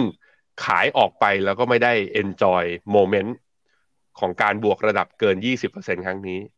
แกก็เตือนตามภาษาแกคือ แกต้องขายเพราะแกคิดว่ามูลค่าแพงไงแต่แกขายตอนนั้นน่ะ แกขายตอนไหนพี่ปั๊บ ขายตอนเดือนมกราครับ นี่มกราอยู่นี่ ตอนมันอยู่ร้อยแปดสิบแล้วตอนนี้ขึ้นมาสี่ร้อยป้าน่าจะกรีดอยู่ในห้องน้ำนะตอนนี้ อย่างที่คุณจาวิสบอกกำลังกรีดอยู่กรีดขายแล้ววิ่ง ครับอ่าเดี๋ยวไปดูหน่อยคุณป้า Cathie Wood พูดยังไงบ้างกับหุ้นของ NVIDIA ในรอบนี้นะครับ ถ้าดู Market Cap อย่างที่เราบอกไปฮะก็คือเอ่อมีมูลค่าแตะหนึ่งล้านล้านดอลลาร์ได้เป็นครั้งแรกเลยนะครับ แล้วก็ ถ้าเปรียบเทียบในหุ้นกลุ่ม semiconductor ครับ ตอนนี้ NVIDIA เนี่ยเป็นบริษัทที่มีมูลค่าสูงที่สุดในโลกเลยนะครับ ในกลุ่ม chipset semiconductor ครับ สูงกว่า TSMC สูงกว่า ASML Broadcom แล้วก็ AMD ซึ่งเป็นคู่แข่งนะครับ เอา Intel กับ AMD มารวมกันเนี่ยมูลค่ายังไม่เท่ากับ NVIDIA ในตอนนี้เลยนะครับ แล้วก็เมื่อวานนี้ครับ 30 พฤษภาคม คุณเคที่วูดออกมาทวิตข้อความครับ พูดถึงหุ้น NVIDIA นะครับ ถ้าเกิดย้อนไปตั้งแต่ปี 2014 เนี่ยเขาบอกว่าตอนนั้นนะครับ นักลงทุนยังมองว่าหุ้น NVIDIA เป็นหุ้นการ์จออยู่เลยฮะราคาอยู่ที่ประมาณเท่าไหร่ฮะห้าเหรียญนั่นฮะครับ โดย ARK เนี่ยถือว่าเป็นเจ้าแรกๆเลยนะครับ ที่เข้าไปมองหุ้น NVIDIA ว่าจะได้ประโยชน์จาก AI ฮะแล้วก็ราคาของ NVIDIA ตอนนั้นก็ปรับตัวขึ้นมามากกว่า 80 เท่าตัวนะครับ แต่ก็ตามฮะวันที่ ARK ขาย NVIDIA ไปเนี่ยเขาก็มองว่า NVIDIA ไม่ได้เป็นเพียงแค่บริษัทเดียวนะครับ ที่ได้กระแสได้ประโยชน์จากธุรกิจ AI ฮะ พอมาตอนนี้นะครับเขาก็บอกว่า ธุรกิจ AI เนี่ยเติบโตได้ดีนะครับ แล้วก็ทำให้หุ้นของ NVIDIA เติบโตได้อย่างแข็งแกร่งเช่นกัน แต่นั้นก็ตามครับ คุณเคที่วูดก็มองว่าตอนนี้ราคาหุ้นของ NVIDIA ahead of the curve ฮะหรือว่าอาจจะแพงกว่าราคาที่ควรจะเป็นไปแล้วนะครับ ก็หลายคนก็เสียดายแทนครับ ที่ขายไปก่อนที่ราคาจะพุ่งมาขนาดนี้นะครับ แต่คุณเคที่วูดก็บอกว่าขายก่อนก็ไม่เป็นไรฮะเพราะว่าแพงไปแล้วนะครับ คือ ไม่ค่อยเห็นนะครับพี่แบงค์ที่คุณเคที่วูดจะมาพูดว่าหุ้นตัวไหนแพงเกินไปนะครับ ส่วนใหญ่เวลาที่เราเห็นอาร์เข้าไปลงทุนหุ้นตัวไหนเขาจะให้ราคาแบบค่อนข้างสูงมากๆนะครับแต่พอเห็นแบบนี้ก็ก็เป็นภาพที่เราหลายคนแปลกใจเหมือนกันครับ ผมว่าแกแก้เขินนั่นแหละครับบอกว่าเราลงทุนโดยดูที่อนาคตอ่าพอบอกว่าแพงก็แสดงว่าดูจากย้อนกับอดีตไปด้วยหรือเปล่า ออกมาแก้เขิน เพราะขายหมูไม่ได้ หมูไม่หมูไม่น้อยนะ เออไม่ใช่ว่าแบบขายตอนสามร้อยห้าสิบแล้วราคาขึ้นมาสี่ร้อยมันไม่ใช่ไงนี่ขายห่างกันไปเป็นโยนเลยอะก็ว่ากันไปนะฮะ แต่เอาเป็นว่า move เนี้ย move ของการขายออกไปแล้วการที่ NVIDIA พุ่งขึ้นมาเนี่ย ผมว่านักลงทุนเสียศรัทธากับกองอาร์คไปเยอะเหมือนกัน แกก็ต้องทำหน้าที่ในการให้ความเชื่อมั่นกันต่อไปนะครับ ครับอ่าไปดูข้อมูลหน่อยครับ ตอนนี้ NVIDIA นะครับก็เอ่อมี valuation เนี่ยจะบอกว่าสูงก็สูงจริงนะครับพี่แบงค์ เพราะว่าอืมถ้าเปรียบเทียบกับหุ้นตัวอื่นนะครับ ทั้ง Microsoft หรือว่าเอ่อในฝั่งของ Philadelphia Semiconductor เนี่ยก็ราคา valuation นี่สูงกว่าจริง ๆ ครับ สูงกว่าหลายเท่าเลยนะครับก็แต่ก็สูงไม่เท่าเทสลาทีเทสลาตอน PE หกสิบเจ็ดสิบเท่าป้ายังถืออยู่เลยวันนั้นมันบ้วเรื่องถูกเรื่องแพงอย่างที่บอกแหละสำหรับผมคือน่าจะทวิตแก้เขินมากกว่านะฮะครับอ่าไปดูต่อครับ ก็ถ้าเปรียบเทียบนะครับเอ้ยจริง ๆ นี่ ก็ใกล้ๆกันแล้วนะครับพี่แบงค์เทสลาเอที่อแบงค์พูดเมื่อใกสักล้ครู่กันแล้วนี้จริงครับด้วยครับจริง ๆ ตอนนี้ NVIDIA เนี่ยตอนที่วิ่งขึ้นไปนะ ขึ้นไปเลย PE เนี่ยขึ้นไปเจ็ดสิบเท่าเทสลาเนี่ยแต่ต้องบอกอย่างนี้แหมตอนที่ปี 2020 ปี 2021 อะ ป้า Cathie ก็ถือเทสลาใช่ไหมล่ะ อยู่ใน top 10 อยู่ในทั้ง ARKK ทั้ง ARK แต่มันอยู่เลย ตอนนั้น PE ขึ้นไป 80 เท่าร้อยเท่าไม่เห็นบอกเลยว่าเทสลาแพง แต่ตอนนี้ใกล้กันแล้วนะอืม NVIDIA ประมาณกับห้าสิบ Tesla ตอนนี้เกือบหกสิบ เออ ลงมาบรรจบกันเฉยเลยนะฮะ อืม ครับ ก็อะแล้วไปดู เอ่อ เปรียบเทียบนะครับ NVIDIA กับ AMD แล้วก็บริษัทอื่นๆนะครับเราก็เห็นว่า price เอ่อ per cash flow เนี่ยก็ NVIDIA นี่ก็สูง คือจะบอกว่ายังไงเนี้ย ไม่ว่าจะเอาตัวชี้วัดไหน หรือว่าการประเมินมูลค่าแบบไหนมาคิดเนี่ย NVIDIA นี่แพงกว่าคู่แข่งหรือว่าแพงกว่า benchmark นี่เปรียบเทียบกันไม่ได้เลยนะครับ หรือไปดูใน price to book ก็ได้ฮะ NVIDIA เนี่ย price to book อยู่ที่ประมาณ 40 เท่าครับขณะที่ SML KLA อยู่ที่ประมาณ 20-25 เท่า ไม่เกิน 30 เท่านะครับ อืมอืมเวลาบอกอย่างนี้นะ ผมผมรู้สึกว่ากองเชียร์ NVIDIA นะจะอยากยิ่งลากให้มันขึ้นไปอีก ลากจนต้องร้องขอชีวิตอะไรอย่างนั้นแต่ใจเย็นๆนะทุกคนอย่าไปตามเยอะคือ ถ้าตามก็อย่าทุ่มไปเลย all in ไปแล้วกันระมัดระวัง ถ้าเราไม่ได้เข้าใจหรือว่าเราแค่อยากจะซื้อเพราะอยากจะตามเวฟนี้เท่านั้นน่ะ ต้องต้องระวังด้วยประสบการณ์บอกผมมาว่า การซื้อโดยที่ไม่ได้เข้าใจสิ่งที่เราซื้ออย่างจริงจังเนี่ย โอกาสพลาดก็มีค่อนข้างสูงนะครับ ครับไปดูกันฮะกับมุมมองของนักวิเคราะห์นะครับ ตอนนี้เนี่ยนักวิเคราะห์เริ่มมีการปรับประมาณการครับพี่แบงค์ราคาหุ้น NVIDIA ที่เคยให้ไว้นะครับ ก็ถูกปรับขึ้นมา ตอนนี้เป้าหมายของนักวิเคราะห์นะครับให้ราคาอยู่ที่ 440 ดอลลาร์ครับราคาปัจจุบันอยู่ที่ 401 ดอลลาร์นะครับถ้าเกิด Market Cap จะทะลุ1ล้านล้านได้เนี่ยต้องขึ้นมายืนอยู่เหนือ404 ดอลลาร์ ก็ส่วนใหญ่ให้คำแนะนำซื้อนะครับ ราคาปัจจุบันจะมีอัพไซด์จากราคาเป้าหมายประมาณ 10%นะครับ ก็แปลว่าตลาดนี่ถือว่าค่อนข้างจะบูกับหุ้นตัวนี้พอสมควรเลยนะครับ แล้วถ้าไปดูในเชิง valuation กันหน่อยฮะก็ตอนนี้นะครับในตลาดหุ้นสหรัฐเนี่ยมีหุ้นที่มี market cap เกิน1ล้านล้านดอลลาร์มีใครบ้าง มี Apple ครับ market cap อยู่ที่ 2.7 ล้านล้าน Microsoft 2.4 ล้านล้านนะครับ Google 1.5 ล้านล้าน Amazon 1.2 ล้านล้าน แล้วก็เมื่อคืนนี้นะครับพอ Nvidia เนี่ย ราคาแตะ1เอ่อ404 ดอลลาร์ก็ทำให้เป็นบริษัทใหม่นะครับที่เข้ามาอยู่ใน trillion dollar market cap club นะครับ Nvidia year to date นี่ outperform หุ้นในกลุ่มนี้ทุกตัวเลยครับ year to date บวกขึ้นมา 177%ครับ ก็ได้เกือบจะ 2 เด้งแล้วนะครับ พี่แบงค์อือฮึครับผมคุณมิฟ moving on ถามว่าหุ้นปั่นเหมือนน้องเดลไหมในกรณีนี้ น้องเดลเนี่ยถ้าตามภาษาหุ้น หรือที่อาจารย์นิเวศน์เคยบอกเราก็คือมันคือการทำ corner คือ free float น้อย แล้วหุ้นอยู่ในมือเจ้าของเยอะ เพราะนั้นลากแค่เพียงนิดเดียวใช้เงิน ไม่จำเป็นต้องเยอะมันก็ลากหุ้นขึ้นไปได้ แต่กรณีของ NVIDIA เมื่อกี้ที่ปั๊มให้ดูเนี่ยคือนี่คือหุ้นที่มีมูลค่า Market Cap หนึ่งล้านล้าน US ดอลลาร์นะบอกอย่างนี้นะคือ เพราะนั้นจะบอกว่าปั่นมันก็ต้องแบบว่า มันต้องไม่ใช่คนปั่นคนเดียวอะ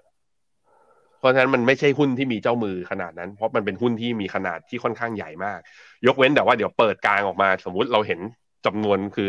เบิกชายอยู่ดีเข้าไปถือสิบเปอร์เซ็นต์อะไรเงี้ยอันเดี๋ยวค่อยว่ากันแล้วค่อยมาวิเคราะห์กันแต่ ในความเห็นของผมอะ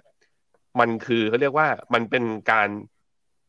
มันเป็นความคิดของนักลงทุนที่เปลี่ยนอย่างฉับพลันต่อหุ้นตัวนี้ แล้วเข้าไปลงทุนในพร้อม ๆ กัน โดยที่ไม่ได้นัดหมายด้วยส่วนหนึ่ง มันก็เลยทำให้ราคาลากขึ้นมาเร็ว ผมไม่คิดว่ามันปั่น แต่ว่าเดี๋ยวสักผ่านไปสักพักหนึ่งเดี๋ยวเราจะเห็นข่าวเองหรือว่าไปดูโครงสร้างหรือว่าอันดับผู้ถือหุ้นรายใหญ่เขาว่าถ้ามีการเปลี่ยนแปลงอย่างมีนัยสำคัญเดี๋ยวตลาดก็จะโยงกลับมาเองว่ามันคือใครที่ลากเขาขึ้นมานะครับครับถ้าไปดูประวัติศาสตร์นะครับของหุ้นที่เข้าสู่ one trillion dollar club เนี่ยแต่ละหุ้นแต่ละตัวก็ใช้เวลาไม่เท่ากันนะครับช่วงหลังๆนี้เราจะเห็นว่าบริษัทใหม่ๆ ก็มีมูลค่าเติบโตขึ้นมาอย่างรวดเร็วนะครับใช้เวลาน้อยลงมาเรื่อยๆในการเข้าสู่ one trillion dollar club ฮะถ้าไปดูนะครับ ตัวที่ใช้เวลา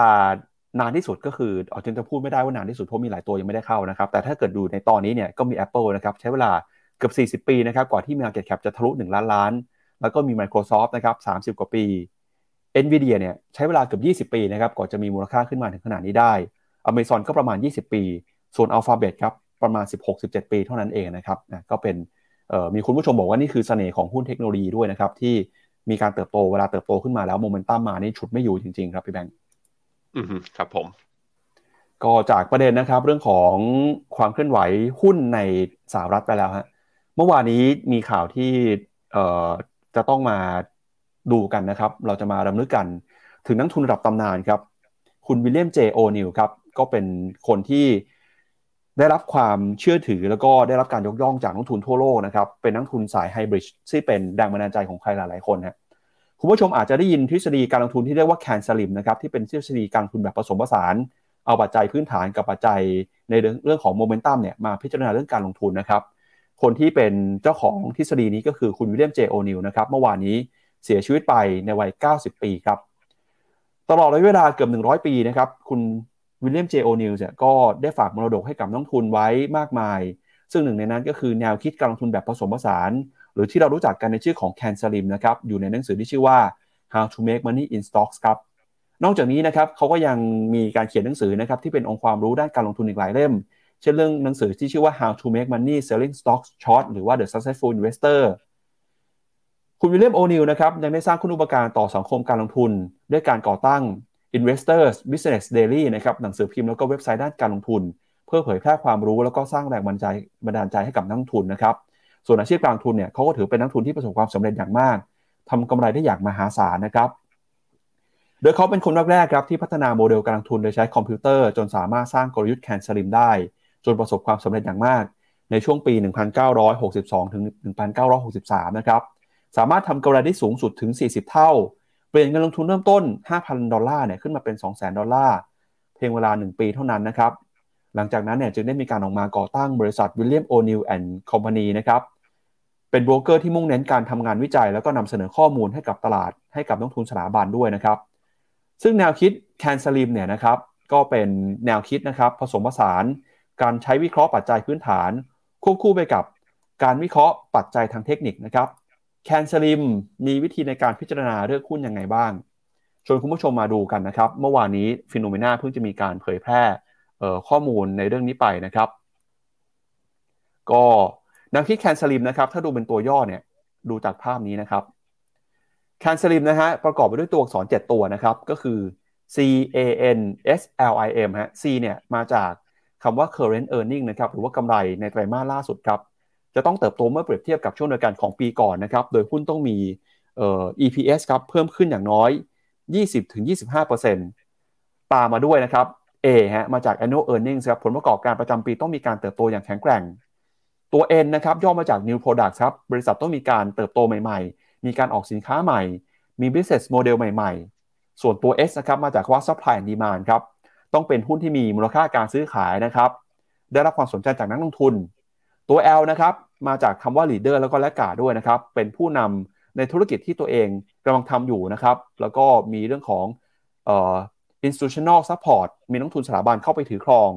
รวมไปถึงครับมี market direction ครับเข้าไปซื้อจังหวะช่วงที่ตลาดเป็นขาขึ้นนะครับ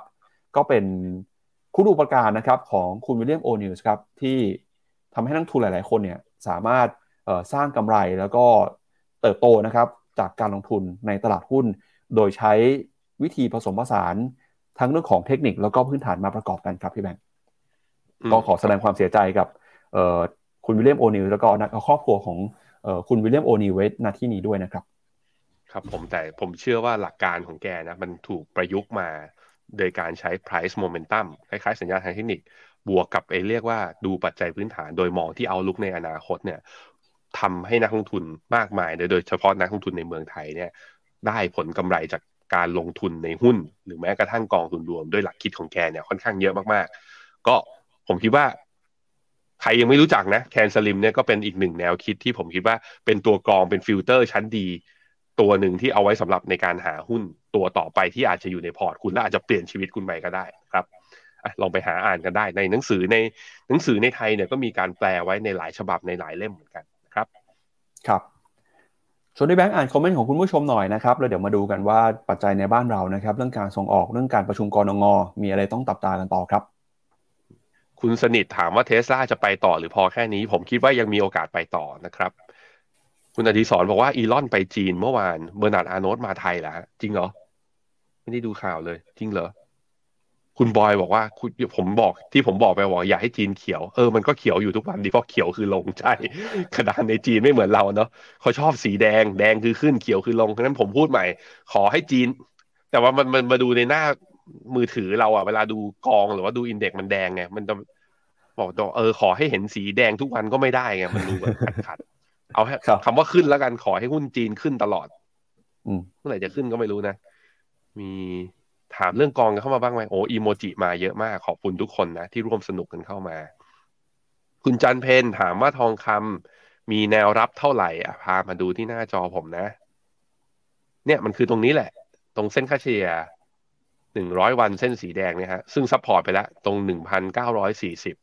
ถ้ากราฟ day นะ support ไปแล้วเตรียมเด้งขึ้นนะฮะนั้นถ้าเป็นอย่างนี้ก็แปลว่าอะไรแปลว่า ก็ซื้อได้ซื้อเบาๆ อย่างที่ซื้อไปแล้วกันนะฮะคุณเซนเบลบอกว่าเมื่อคืนชอบ Expert Delivery มากอ่าตามไปกลับไปย้อนดูกันได้นะครับเมื่อวานนี้วิเคราะห์เรื่องค่าเงินกับตลาดเงินกันนะครับ คุณจันเพนถามมาว่า CSI สามร้อยตอนนี้ Oversold หรือยัง RSI อยู่ที่เท่าไหร่อะมาดู อันนี้ผมเป็นสุดท้ายแล้วกันนะ RSI ตอนนี้อยู่ที่ยี่สิบเก้าใช่ครับ ออกเข้าโซน Oversold แล้วเรียบร้อย แต่ Oversold แล้ว Oversold อีกได้นะเนี่ยลองย้อนกลับไปดูตอนเดือนกันยาปีสองพันยิบสองเนี่ย ตอนนั้นลงไปลึกถึงตอนวันที่สิบตุลาเนี่ยลงไปถึงยี่สิบสามแล้วตอนสิ้นเดือนตุลาเขาก็ลงไปแถวแถวใกล้ๆกันแถวยี่สิบสามเพราะนั้นเดือนนี้ยังโอเวอร์โซไม่สุด มื่อเทียบกับหนึ่งปีย้อนหลังว่าโซได้เยอะขนาดไหนโอเวอร์โซได้เยอะขนาดไหน แต่ว่าก็ใกล้แล้วแหละใกล้แล้ว ลงมาเยอะเกินไปแล้ว ควรจะเด้งได้บ้างแล้ว หาจังหวะกันนะครับนะพี่ปั๊บครับ ครับ ก็เอ่อชวนที่แบงค์ดูหุ้นเกาหลีหน่อยครับพี่แบงค์เมื่อสักครู่นี้ติดไว้นะครับ ว่าถ้าซื้อหุ้นเกาหลีผ่านกองทุนรวมมีอันไหนบ้างนะครับอ๋อผมลืมเปลี่ยนจออันนี้ไป SCB KE UTG กองทุนชื่อกองทุนเปิดไทยพาณิชย์หุ้นเกาหลี ตอนนี้ NAV ต่ำกว่าสิบบาทนะผลตอบแทนย้อนหลังหนึ่งปีลบอยู่สิบเปอร์เซ็นต์ year to date กลับบวกขึ้นมาประมาณสิบเปอร์เซ็นตตอนนี้อยู่แถวๆประมาณเก้าจุดสี่ข้อดีคือได้ต่ำกว่า IPO ตัวเนี้ยเอาไปลงทุนในอะไร เอาไปลงทุนผ่าน ETF ที่ชื่อว่า iShare MSCI South Korea นะฮะะผมพาไปดู MSCI South Korea ในเดี๋ยวนะ iShares MSCI South เปรียบเทียบกับเปรียบเทียบเลยกับ KOSPI จะได้รู้ว่าวิ่งตามกันไหมนะ same scale อาจจะ underperform นิดๆนะ ตอนช่วงขาลงอาจจะลงมาหนักกว่าหน่อย เพราะว่ามันเป็น dollar term ไงเป็น dollar term แต่ถ้านับตั้งแต่ต้นปี 2023 มาผมวิ่งคล้ายๆกันเลยฮะนี่ KOSPI กับตัว MSCI ตัว South Korea ใกล้ๆกัน ใช้ตัวเนี้ยเป็น proxy สำหรับใครที่สนใจตัวหุ้นเกาหลี และอยากจะลงผ่านตัว Index Fund ได้นะครับครับคุณผู้ชมที่บอกว่าเมื่อวานนี้คุณเออเบอร์นาร์ดอาร์โนลต์มาเมืองไทยนี่ไปหาคลิปวิดีโอเจอแล้วนะครับพี่แบงค์เดี๋ยวทีมงานอย่าขยายเต็มหน้าจอนะครับ ให้ดูภาพข้างๆฮะครับ มาจริงใช่ไหมอ่ามาจริงครับเมื่อวานนี้ไปเดินที่สยามพารากอนฮะไปตรวจเยี่ยมเอ่อ Louis Vuitton นะครับร้าน Louis Vuitton ที่สยามพารากอนฮะ ก็ถ้าเห็นเห็นไกลๆนะครับ มากับทีมงานครับ แล้วก็ไปเดินเอ่อตรวจเยี่ยมร้านต่างๆนะครับ ที่เป็นแบรนด์ของเอ่อ LVMH นะฮะครับมีมีมีคลิปสั้นๆครับ มาจริงครับ ครับ ก็ชวนใน Clubhouse นะครับมาย้อนดูใน Facebook ทีหลังก็ได้นะครับ ก็มาดูต่อครับเรื่องของการส่งออกในบ้านเราบ้างครับ ก็เมื่อวานนี้นะครับ ทางกระทรวงพาณิชย์เปิดเผยตัวเลขการส่งออกครับ ปรากฏว่าการส่งออกในเดือนเมษายนเนี่ยหดตัวลงไปนะครับ 7.6%ครับ การนำเข้าก็หดตัวลงไป 7.3%โดยในเดือนเมษายนที่ผ่านมาไทยเกินดุลการค้าอยู่ที่ประมาณ 1,471 ล้านดอลลาร์นะครับ โดยในช่วงการส่งออกสี่เดือนแรกของปีนี้เนี่ยนะครับ ก็หดตัวนะครับติดลบไป 5.2%การนำเข้าติดลบไป 2.2%ไทยยังคงขาดดุลการค้าอยู่นะครับ 4,516 ล้านดอลลาร์ ก็ถือว่าเป็นการส่งออกที่หดตัวลงมามากกว่าที่ตลาดคาดการเอาไว้นะครับ สาเหตุสำคัญนะครับที่ทางกระทรวงพาณิชย์เปิดเผยก็ออกมาบอกว่า ตอนนี้นะครับมีความเสี่ยงในเรื่องของเศรษฐกิจโลกนะครับ โดยสินค้าที่หดตัวลงมาติดต่อกันในสัดส่วนที่สูงเนี่ยก็มีสินค้าในฝั่งของอุตสาหกรรมนะครับ สินค้าเกษตรก็หดตัวลงมาในรอบ 3 เดือนอ่าแต่ถ้าเป็นสินค้าเกษตรที่เป็นสินค้าเอ่อพวกอาหารสดเนี่ยนะครับยังบวกขึ้นมาอยู่นะครับเดือนที่แล้วบวกขึ้นมาประมาณ 23%ครับถ้าไปดูตลาดที่ขยายตัวนะครับในเดือนเมษายนสิบอันดับแรกเนี่ย รัสเซียครับไทยมีการส่งออกไปรัสเซียเพิ่มมากขึ้นประมาณ 200กว่าเปอร์เซ็นต์ตามด้วยสวิตเซอร์แลนด์อิรักแล้วก็สหราชอาณาจักรนะครับส่วนจีนก็มีการส่งออกเพิ่มขึ้นมาประมาณ 20%เช่นกัน ปัจจัยสนับสนุนนะครับเรื่องของความต้องการนำเข้าสินค้าเกษตรเพิ่มมากขึ้น แล้วก็นโยบายเรื่องของการพัฒนาพลังงานสะอาดของประเทศคู่ค้านะครับ โดยทางฝั่งของกระทรวงพาณิชย์ก็บอกว่าช่วงที่เหลือของปีเนี่ยก็มีความคาดหวังนะครับว่า เป้าการเติบโตของการส่งออกในปีนี้น่าจะยังฟื้นได้อยู่ในระดับ 1-2%ครับ อันนี้เป็นตัวเลขการส่งออกที่เข้ามากดดันตลาดหุ้นเมื่อวานนี้ด้วยครับอนอกจากการส่งออกแล้วนะครับพาคุณผู้ชมไปติดตามกันอีกหนึ่งตัวเลขสำคัญที่จะประกาศในวันนี้นะครับก็คือตัวเลขอัตราดอกเบี้ยนโยบายครับตลาดจับตากันนะครับ โดยนักวิเคราะห์ส่วนใหญ่มั่นใจครับว่ากรงงจะมีการขึ้นดอกเบี้ยอีก 25 basis point ในการประชุมวันนี้นะครับก็ทำให้ระดับดอกเบี้ยเนี่ยขยับขึ้นมาเป็น 2%ครับแล้วก็ส่วนใหญ่มั่นใจว่าการขึ้นดอกเบี้ยครั้งนี้อาจจะเป็นการขึ้นดอกเบี้ยครั้งสุดท้ายของปีนี้แล้วนะครับ เพราะว่ากรงงอาจจะอยาก เก็บกระสุนไว้ฮะเพราะว่าตอนนี้การเมืองไทยก็ยังคงมีความไม่แน่นอนนะครับ ความเสี่ยงเศรษฐกิจก็ยังคงมีอยู่ โดยตลาดก็มองว่า ความเสี่ยงที่เพิ่มมากขึ้นมาเนี่ยอาจจะทำให้กรงงพิจารณาหยุดขึ้นดอกเบี้ยตั้งแต่การประชุมครั้งนี้เป็นต้นไปนะครับ เพื่อรอดูท่าที แล้วก็ถ้าเห็นสัญญาณเศรษฐกิจที่ดีขึ้นมา ก็มีโอกาสนะครับที่กรงงเนี่ยจะพิจารณาเรื่องของนโยบายการเงินต่อไปว่าจะเป็นอย่างไร แต่ถ้าไปเปรียบเทียบเนี่ยดูเหมือนว่าไทยนะครับ ดูเรื่องของอัตราดอกเบี้ยมีการถ่วงน้ำหนักจากเงินเฟ้อเนี่ยจะเห็นว่า real interest rate ของไทยยังคงอยู่ต่ำนะครับ ประเทศเพื่อนบ้านครับต่ำกว่าฟิลิปปินส์มาเลเซีย อินโดนีเซียแล้วก็เวียดนามนะครับตอนนี้เนี่ยเวียดนามดูเหมือนเป็นประเทศที่พยายามจะขึ้นดอกเบี้ยนะครับโดยอัตราดอกเบี้ยเอ่อ real interest rate เนี่ยอยู่ที่ระดับประมาณเกิน2%ครับนี่เป็นเรื่องกนง.ครับพี่แบงค์หมดแล้วครับสำหรับประเด็นในวันนี้นะครับเดี๋ยวชวนพี่แบงค์ไปดู ตลาดหุ้นไทยหน่อยฮะเดี๋ยวไปดูคาดการณ์ของนักวิเคราะห์หน่อยนะครับ ก็ไตรมาสสองนะครับ ดอกเบี้ยอยู่ที่ประมาณ 2%ครับ แล้วก็ไตรมาสสามไตรมาสสี่ตลาดคิดว่าไม่น่าจะมีการเปลี่ยนแปลงแล้วนะครับ อืมครับ ผมก็ต้องมาดูนะว่า คือมันจะให้น้ำหนักเรื่องไหนไงถ้าเรื่องเงินเฟ้อก็อาจจะจำเป็นที่จะต้องขึ้นอย่างน้อยๆอีกหนึ่งถึงสองครั้ง อาจจะไปจบที่สองหรือสองจุดสองห้าแต่ถ้ามองอีกเรื่องหนึ่ง ความเสี่ยงในการงบประมาณจะล่าช้า การจัดตั้งรัฐบาลคือความเสี่ยงภายในประเทศกันเองอย่างเงี้ย การรีบขึ้นไปแล้วถ้าสมมติเศรษฐกิจชะลอ เพราะว่าขาดตัว G เนี่ย government spending ในการกระตุ้นเนี่ย ผมคิดว่าถ้าเป็นกรณีนั้นนะ ถ้าแบงค์ชาติให้หนักเรื่องนี้ การขึ้นดอกเบี้ยมากกว่านี้ไปก็อาจจะมีความจำกัดอยู่ค่อนข้างเยอะทีเดียว คือมีความเสี่ยงสูง ก็ต้องรอกันต่อไปแต่ว่า ความเห็นของตลาดค่อนข้างไปในทางเดียวกันนะว่า รอบนี้อาจจะ ขึ้นไปก่อนอีกศูนย์จุดสองห้าก่อนที่จะไม่ได้ขึ้น ถ้ามันมีความเสี่ยงกลับเข้ามานะครับ ครับ หุ้นไทยครับเป็นยังไงบ้างครับ หุ้นไทยฮะเหมือนจะพยายามยืนเส้นค่าเฉลี่ย20 วัน แต่ก็ยังยืนไม่ได้นะพี่ปับ๊บเมื่อวานนี้ที่ลงมานักลงทุนต่างชาติก็ยังขายอยู่ตอนนี้ขายมาตั้งแต่ต้นปีเนี่ยจะแสนล้านอยู่แล้วตอนนี้ 92,000 93,000 ล้านไปดูค่าเงินบาทตอนนี้อยู่ที่ 34.78 ก็อยู่ในการ โซนของการอ่อนค่าอย่างต่อเนื่อง นั้นสัญญาณทางทุกอย่างยังไม่ได้บอกครับว่าหุ้นไทยจะฟื้นนะ ยังต้องรอกันไปหน่อย แล้วก็ใกล้จะเขาเรียกว่า คือการเมืองมันใกล้สุกงอมขึ้นทุกทีขึ้นไปเรื่อยแต่มันก็ยังห่างไกลจากวันที่กว่าเราจะรู้ว่าโหวตนายกรัฐมนตรีจะเป็นใครเนี่ยแล้วก็โหวตได้ตามเสียงส่วนใหญ่ของประชาชนที่เลือกมาให้พักอันดับหนึ่งหรือเปล่านั้นผมคิดว่าอัพไซด์ก็ยังค่อนข้างจำกัด ถ้าจะวิ่งก่อนที่จะมีการ ทราบว่านายกรัฐมนตรีกับคณะรัฐมนตรีคือใครบ้าง ส่วน downside ก็จะจำกัดเหมือนกันเพราะว่าจะลงไปลึกๆได้ยังไง เพราะเรากำลังจะได้รัฐบาลเราก็เตรียมกระตุ้นเศรษฐกิจถูกไหมเพราะนั้นรอกันหน่อยครับ ตอนช่วงนี้เป็นช่วง sideway ของตลาดหุ้นไทยนะครับครับก็ช่วงนี้ตลาดยังคงมีความเสี่ยงมีความผันผวนนะครับอยากเชิญชวนคุณผู้ชมครับมาติดตามแพลตฟอร์มของ Finnomena จะได้ไม่พลาดข่าวสารการลงทุนนะครับเวลาที่มีข่าวดีข่าวไม่ดีเนี่ยเราก็จะมาบอกมาคอยเตือนนะครับแล้วก็รวมไปถึงคำแนะนำด้านการลงทุนด้วยนะครับอย่าลืมครับเข้ามาติดตาม ช่องทางต่างๆ ทั้ง YouTube Facebook แล้วก็เว็บไซต์ Finnomena นะครับ สมัครเป็นสมาชิก สามารถซื้อขายกองทุนบนแพลตฟอร์มของเราได้ด้วยครับ และนี่ก็เป็นทั้งหมดนะครับของรายการข่าวเช้า Morning Brief วันนี้ครับ เราสองคนและทีมงานลาคุณผู้ชมไปก่อนนะครับ พรุ่งนี้เช้ากลับมาเจอกันใหม่ กับผลการประชุมของกนง.นะครับ วันนี้สวัสดีครับ สวัสดีครับ ในโลกของการลงทุนทุกคนเปรียบเสมือนนักเดินทาง คุณหลักเป็นนักเดินทางสายไหน มีเงินแต่ไม่มีเวลา เลยไม่รู้ว่าจะเริ่มต้นเส้นทางสายการลงทุนยังไง วันนี้มีคำตอบกับ p h e n o m e n a e x c l u s i v e บริการที่ปรึกษาการเงินส่วนตัว ที่พร้อมช่วยให้นักลงทุนทุกคนไปถึงเป้าหมายการลงทุน สนใจสมัครที่ f i n o m e p h e n o m e n a e x c l u s i v e หรือ line at p h e n o m e n a p o r t คำเตือน ผู้ลงทุนควรทำความเข้าใจลักษณะสินค้า เงื่อนไขผลตอบแทน และความเสี่ยงก่อนตัดสินใจลงทุน